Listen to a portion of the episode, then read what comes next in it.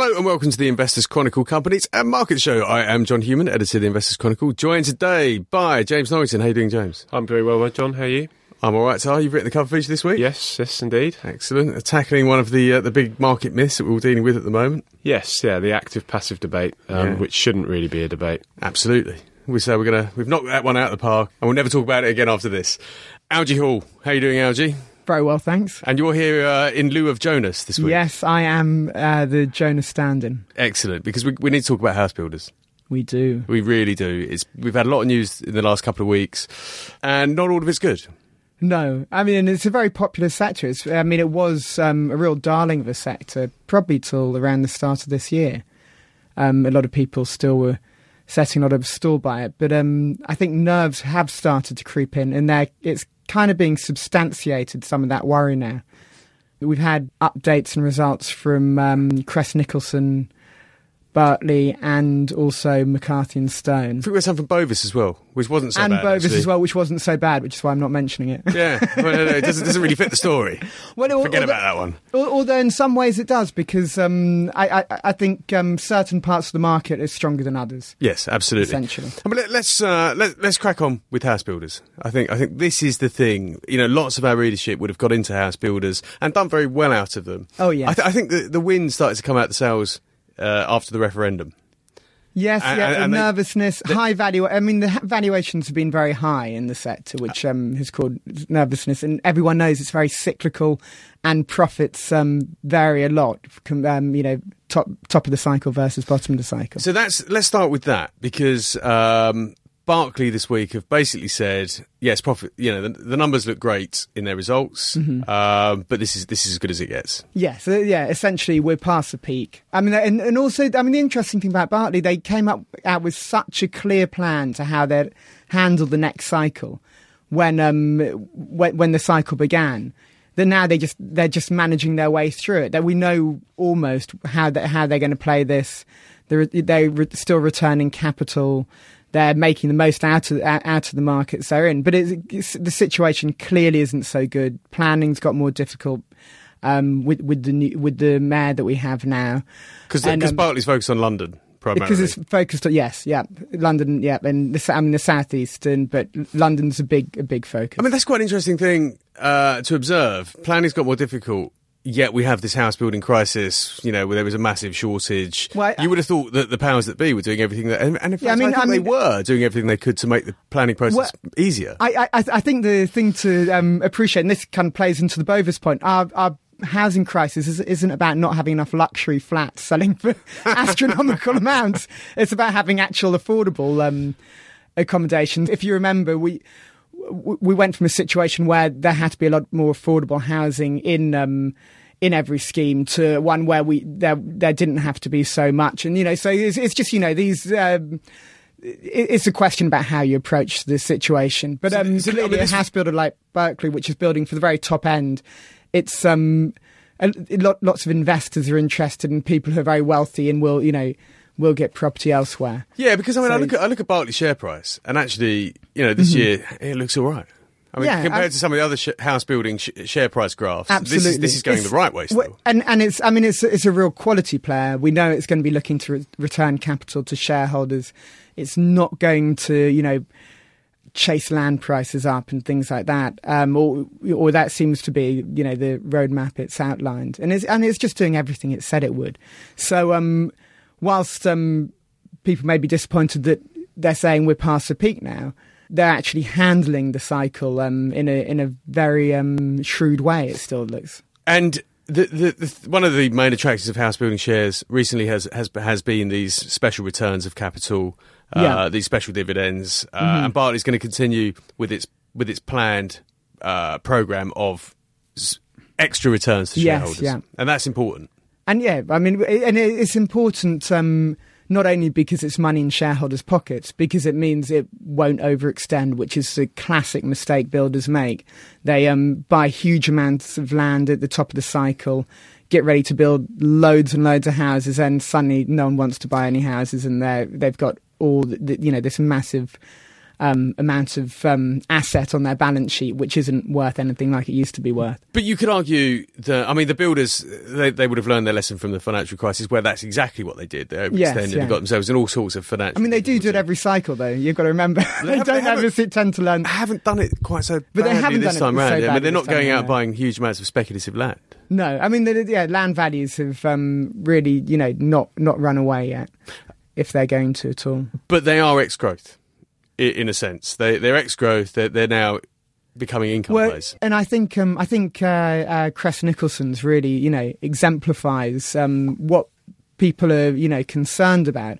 I mean, what what no one Because that is, an no ugly, one, that is an ugly share price graph. That is, and they've had um, downgrades all throughout the year. Um, there were some hopes, I think, in March when they had a trading update that actually, you know, things were levelling off. But then there have been a whole raft of other of new downgrades now. Um, and uh, I mean, they, they're facing rising costs, tougher end markets, and um, a squeeze on margins is a, a- as a consequence. And um, uh, people just aren't confident in what they're saying because um, they keep on coming out with these warnings. I mean, Crest Nicholson is a mass house builder, so Yeah. the kind of estates you see popping up, you know, all But- over the country. Yes, yeah, but probably less exposed to or le- less um, able to benefit from help to buy, which is a thing which is kind of really keeping um, uh, other house house builders afloat who are down that end of the market. It's So- supporting prices. I Ex- explain the difference. What is it that Crest Nicholson's doing that, that means it's not really benefiting from this help to buy tailwind? Well, it's it, with the builders, it's just a mix of what what they're selling, and, and generally, if something's more affordable, then um, you're you're going to benefit from help to help to buy. So help to buy is really aimed at Supporting at, the at fir- buyer. first-time buyer market as much as anything else. Yes, yeah. So, I mean, we've moved both of both Berkeley and Crest Nicholson to hold. The, the latest news from the sector was McCarthy and Stone, which is slightly different. A slightly different beast, yeah, because it's retirement um, apartments and and homes. They've got other issues. Apart, I mean, the slowing housing market is a problem because it means um, the people who would be moving into their properties can't sell these large houses. So they probably, you know, had a family in. And, and they definitely don't qualify for help to buy. So there's Oh, no, no. tailwind for the There's- houses that, that, there's no that McCarthy's would-be customers w- might be selling. No, ab- ab- absolutely. There's no there's no government support really coming through for anyone. And then also um, McCarthy have um, they they they sell on the freeholds because there's a whole issue with ground rents at the moment. The government looking to basically curb what's been viewed by some as the exploitation of um, people in leasehold properties. Well, some, some some other builders have already kind of you know fessed up to this, and Yes, yeah, and and yeah, Uh, so, so this is a profitable stream of um, income for for them, which is potentially being removed. and I think McCarthy and Stone are seeking an exemption from this particular investigation. On the basis that they're providing some kind of, you know, a service providing retirement properties. Although they are, yeah, and- although they are, they do sell sell the um, the ground rents on. Yeah, it, I mean, it's very interesting. I, I've actually, funny enough, I've actually looked at these flats. Not for me. I'm not that old yet. I'm, I'm only the same age as you, Algy. Yeah, well, you look editing 10 the, I, you look the about 10 years younger. probably, no, I looked for my father-in-law, and yeah, they are very expensive flats, and you pay a lot on the uh, on on the service charge as well. If you go for one of what they call, I think they call it a lifestyle package. And as far as I understand it, they're exploring other tenure options. So these were flats you bought on a leasehold basis. Now they're looking at rental options and part ownership options. yes, yeah. Well, they, yeah, the, this strategic review they've the announced. strategic review. Well, yeah. Which, in, uh, in other words, our business model isn't It's not working. like we'd like it to. What are we going to do? And obviously, that's yeah, that's a cause for lots of nervousness with investors because there is the strategic review that then resets expectations about what returns this kind of this business. I'm not saying necessarily McCarthy and Stone, but what returns a business will make in the future. Yeah, I, I, I must. Admit, I must admit, I look at this one, and I'm I'm slightly troubled by this. I mean, I, I actually think that you know, Help to Buy has supported, and, and I've written this in my editorial this week. Help to Buy has been there to support first-time buyers, but actually, there is a very large market of people who. Who are moving into retirement or through retirement and looking to downsize, and McCarthy and Stone should be in a sweet spot. Well, yeah, I mean, all, all the demographic evidence and the evidence about the actual supply of purpose-built retirement um, accommodation suggests totally in the long term this is a great market, but it's actually how um, Yeah, a great, a great market, and this is How- why this is why this is- working now? Well, a great market, absolutely. The demographics are there, and this is why I look at McCarthy and Stone and think you've got this wrong. Well, yeah, you- some, you- you- because because you you should be you know, doing extremely well given the trends that are there. Or, or is it that, or is it just that the property market's become, uh, you know, it, it's kind of the, the wealth that's been created. And it mean, means the people at the top just can't find buyers. Yeah, I, I can see that. I, ca- I um, can see how that's a possibility. Um, hence why they're looking to change their model. Um, I mean, I, I, I'm also slightly concerned, and, and you know, Graham and I were talking. Graham Davis, our digital editor, were talking about uh, some of the schemes in Essex, which I alluded to in my editorial last week. Um, and we we found a site out near Graham which is fully sold.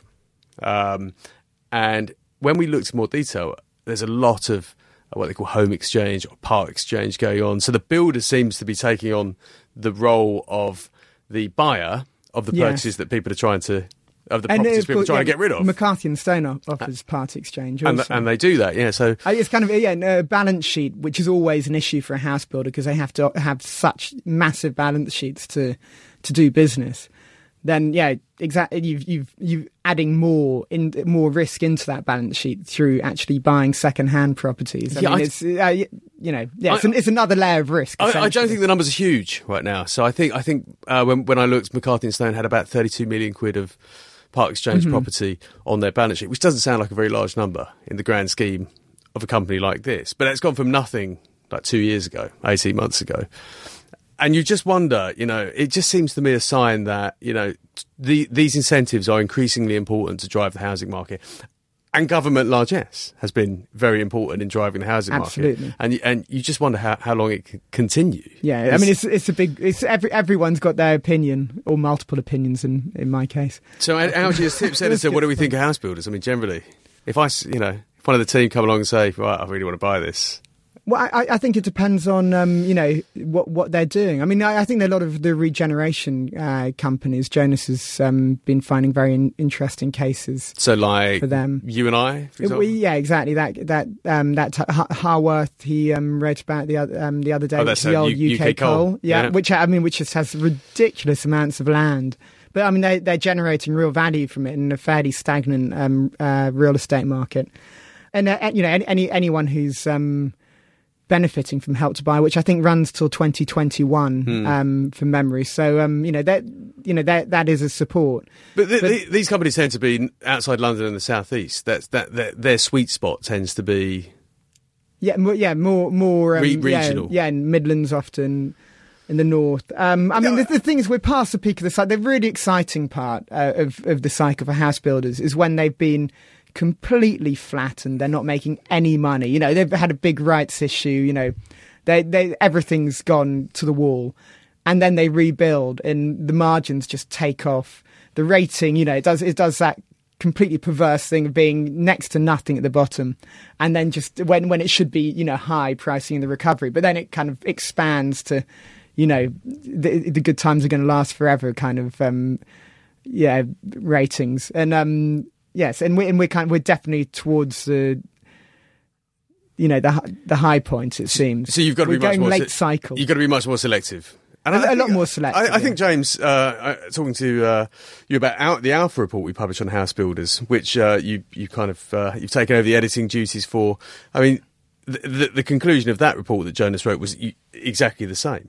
That the, the value is is in the fringes in these interesting little companies. There is still still room for growth. That was the title of the report. So it is, um, but but it's not a case of buying the whole sector as as it might have been a couple of years ago. So it's re- really a really a stock pickers game. I, I suppose you know what what you could say also from that stock picking perspective is you look at a company like Crest, and arguably it's quite cheap um, at, at the moment. On uh, if if but if you're prepared to have a kind of a more benign view of the market, if you think it's going to sure we're late cycle, you're not going to get all that excitement, but um, things aren't going to fall off a cliff. It's going to kind of you know trundle, trundle on quite nicely the housing market. If you want to take that point of view, then there's definitely an argument to say a company like Crest, which has been really punished for its profits warnings, um, you know, is a kind of contrarian buy. But uh, but again, you could uh, be catching a falling knife. Yeah, that, that would be a very brave contrarian buy, I, I would suggest. Uh, actually, this this ties into your stock screen this week, this discussion around house builders Algy, um, which is uh, your small cap genuine value. Yes, screen. yeah. Because one of the companies that pops out of this screen this week is a company called Forterra, Yes, which is a brick yeah. maker. Yeah, yeah, we know, and, that- and yeah, no, I've, I've I've taken the line that um, with you know, with these issues in the house building sector.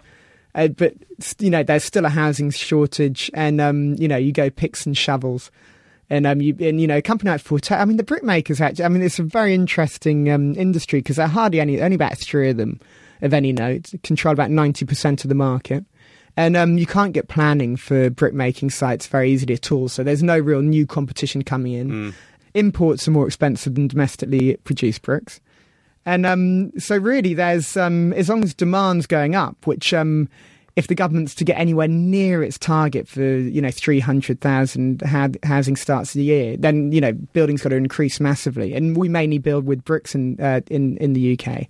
Then um, you know these guys should be making serious money, and the margins they make. I mean, I actually because not being too familiar with Forterra, just looking at the margins this company makes, it's incredible. It's near twenty percent margin Mm. for making bricks.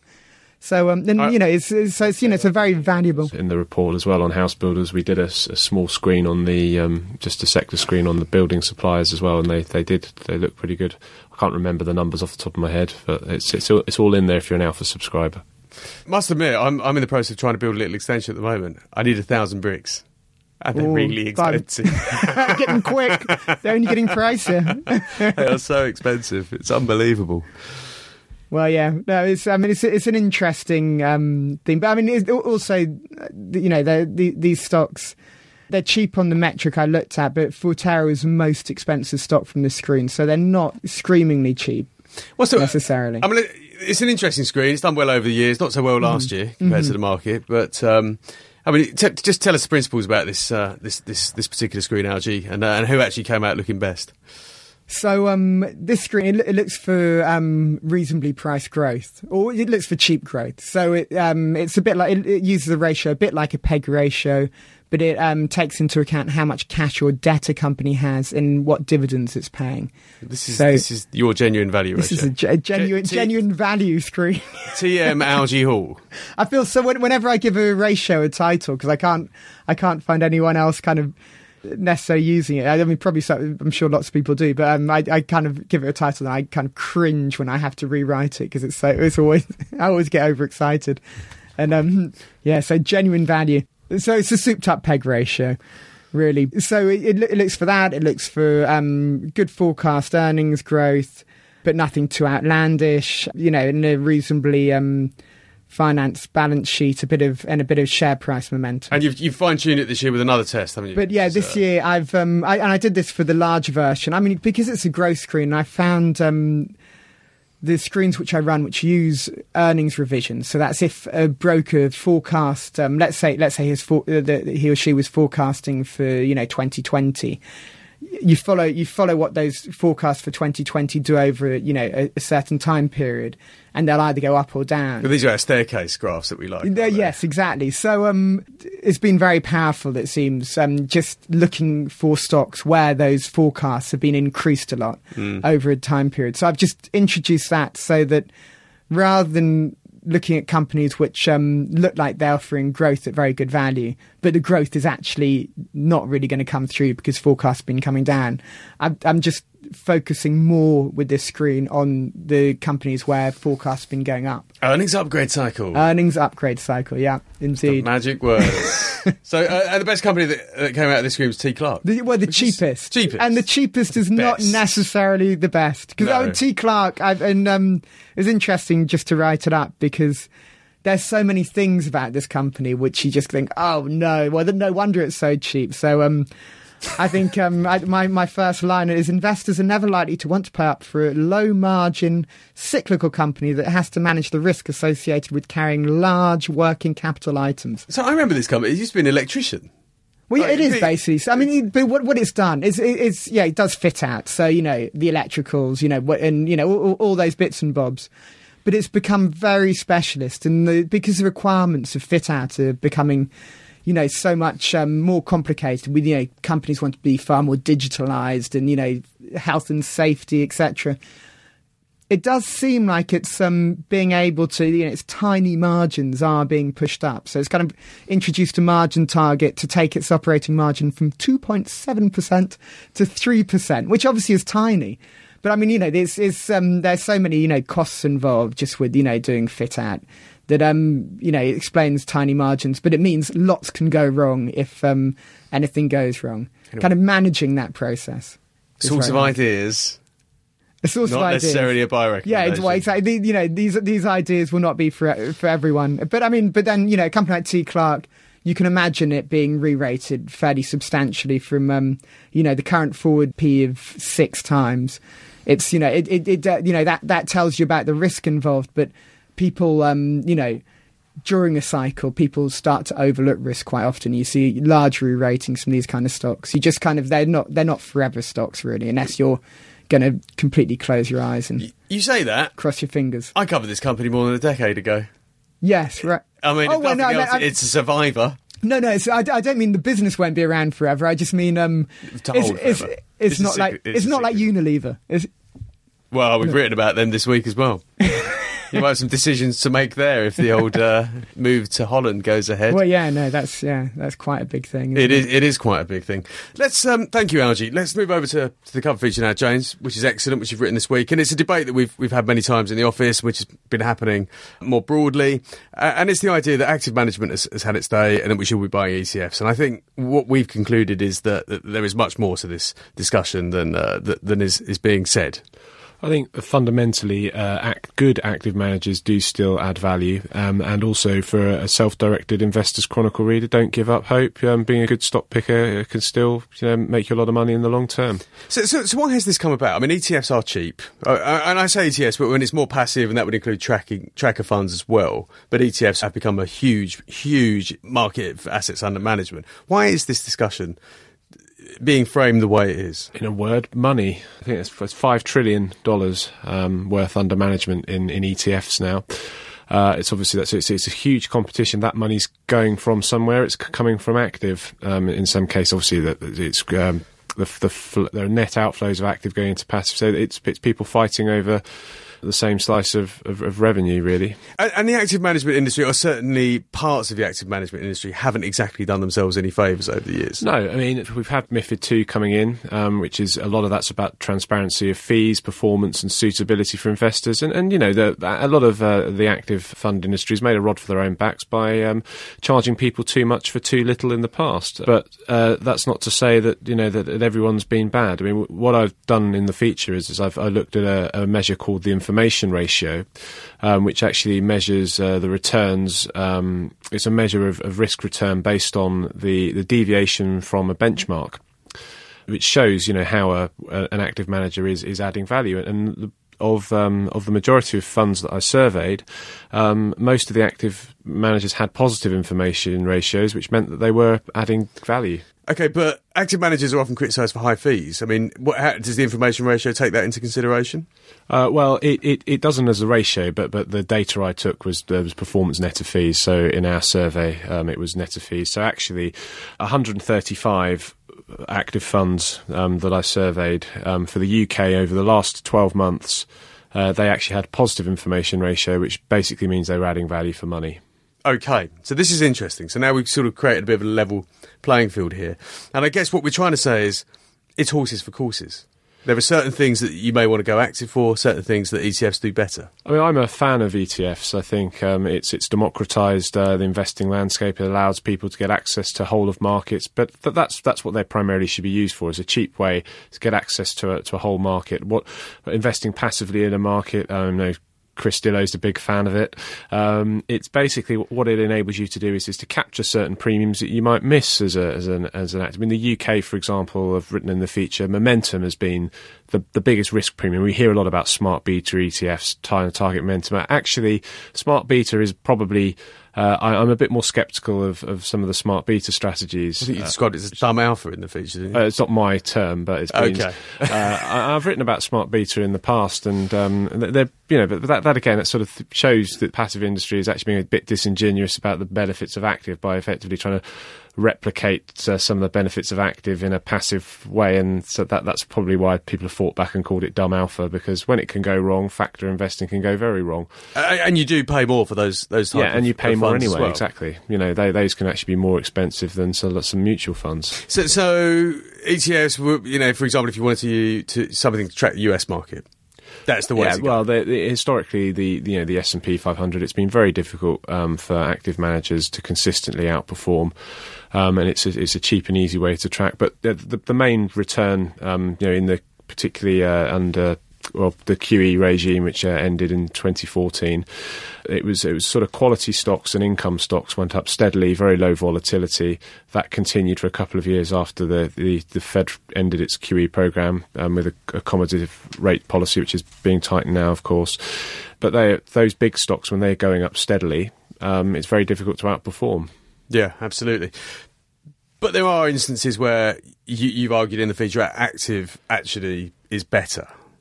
Yes, I think um, in falling markets, uh, active um, active managers can add value. I guess that's something we should um, be thinking about quite seriously right now. I mean, we've had some serious wobbles this week, and uh, been a nervy market definitely this year. A- absolutely, the markets the markets are you know sitting at all time highs. So you know, is now the time to be sitting on a passive strategy? Well, I mean, I think that we've just gone through the stock screens. Um, you could passively, which you know take a smart beta approach and buy everything in Algy stock screens, but I, I don't think uh, you know he would advocate doing that.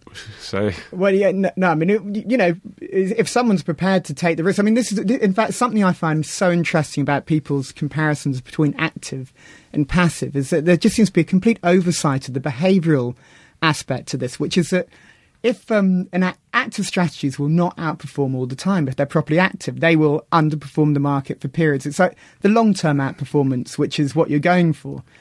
And um, but what happens in the fund management industry is as soon as someone starts underperforming for you know not very long. I mean, think of Neil Woodford, this amazing long-term record. Suddenly, money flows out; it it's leaving the door, and that active strategy if it is um, actually, you know, worth its salt, it will come back, but it'll come back with far less money invested behind it because all that money will rush to the next hot strategy, which is just about to fall off a cliff because you, you know, grand runs can't be sustained. So when people look at active, they're looking at this behavioural thing, this kind of performance chasing.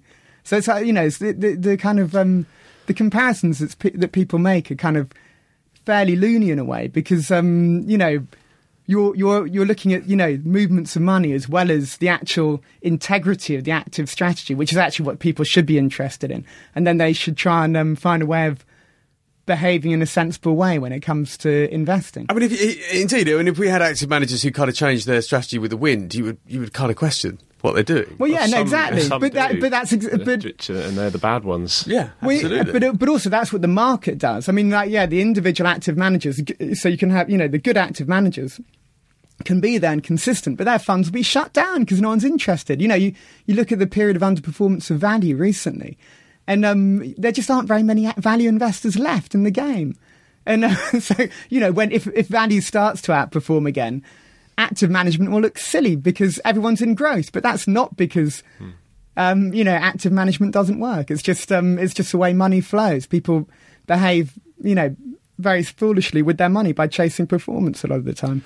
Which is, you know, one of the um, the arguments for, for passive is is to, is to take that that emotion out of it for, for buying a, a market, mm-hmm. buying the market. But uh, it's really sort of I, I, think I come to conclusion in the future, Really, it's, it's best to take an agnostic approach that that, that you can have um, passive make a very good cheap core holding for a lot of asset classes um, and, and, a lot of regions. But but but you'll also want to believe on something and, and, and back an active manager or, or, back yourself to pick certain stocks to change your weighting as well. And, and, I, and, I, and I think you talk about some areas of uh, some asset classes where active actually will, you know, where where you would where you can't see how a passive approach could out, could beat an active manager because of the very nature of how you must invest in those sectors. Talking about property um, as, as, an asset class, I mean, if I was speculating purely on the direction of real estate prices, then passive vehicles are okay. But in reality, if you're a but proper, why would you even do that? I mean, yeah, well, it's daft. I mean, you might as well. The, you know, that's just speculating on anything. Um, but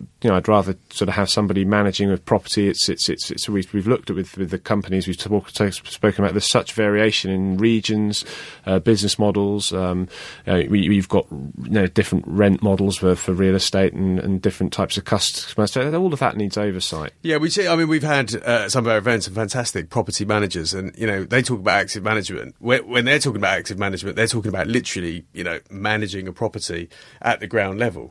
You know, and it's extraordinary the the the, the the, how close they are to the coalface. Of, of, of managing the properties that are in their books. It's extraordinary. So, yeah, I, I, think that's a really great example of where active managers do add a lot of value.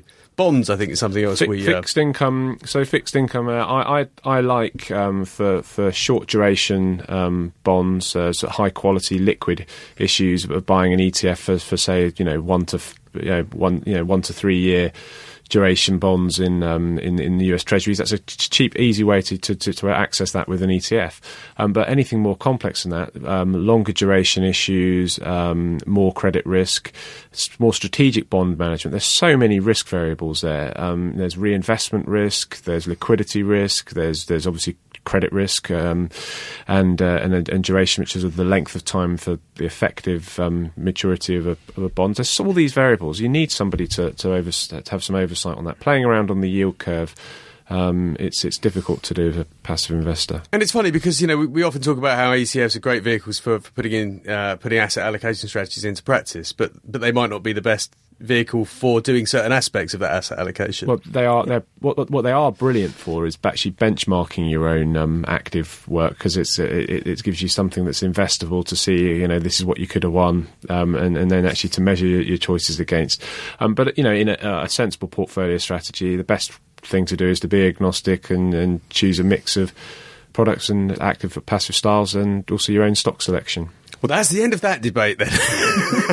Done. no, I think it's very good, James. I, I, I couldn't agree more. I mean, it's, it's kind of something that we've we've always concluded anyway. That that that yeah, you kind of take each each vehicle as it comes, um, and you choose what's best for the for the right circumstances.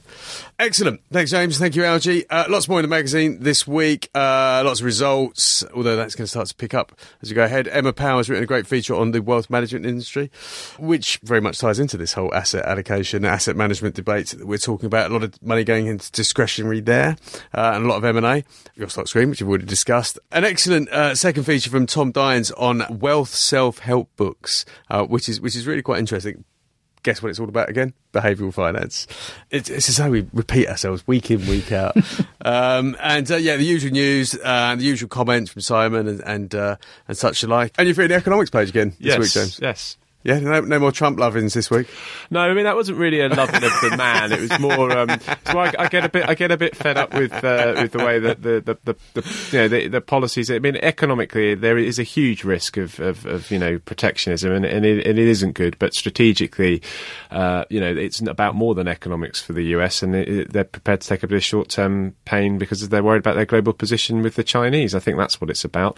Um, I have alluded to the same the same uh, tariff uh, war in, in my editorial this week because Trump, Trump this week has uh, threatened another two hundred billion of tariffs against yeah, yeah, against Chinese companies on the basis that they're stealing China, American intellectual property. Which they are, which they have been for years. Yeah. I mean, they have been. Yeah. There's no doubt about that. You know, even the very largest globalist companies would say the same thing. So yeah, well done, James. Right. Someone had to say it. Yeah. and thank you all for listening. Pick up the magazine, Slaying the Active Passive Myth How Asset Management's Biggest Debate is Misleading Investors. And uh, we'll be back again next week. Speak soon. Hi, I'm Daniel, founder of Pretty Litter. Cats and cat owners deserve better than any old fashioned litter. That's why I teamed up with scientists and veterinarians to create Pretty Litter. Its innovative crystal formula has superior odor control and weighs up to 80% less than clay litter. Pretty Litter even monitors health by changing colors to help detect early signs of potential illness. It's the world's smartest kitty litter. Go to prettylitter.com and use code ACAST for 20% off your first order and a free cat toy. Terms and conditions apply. See site for details.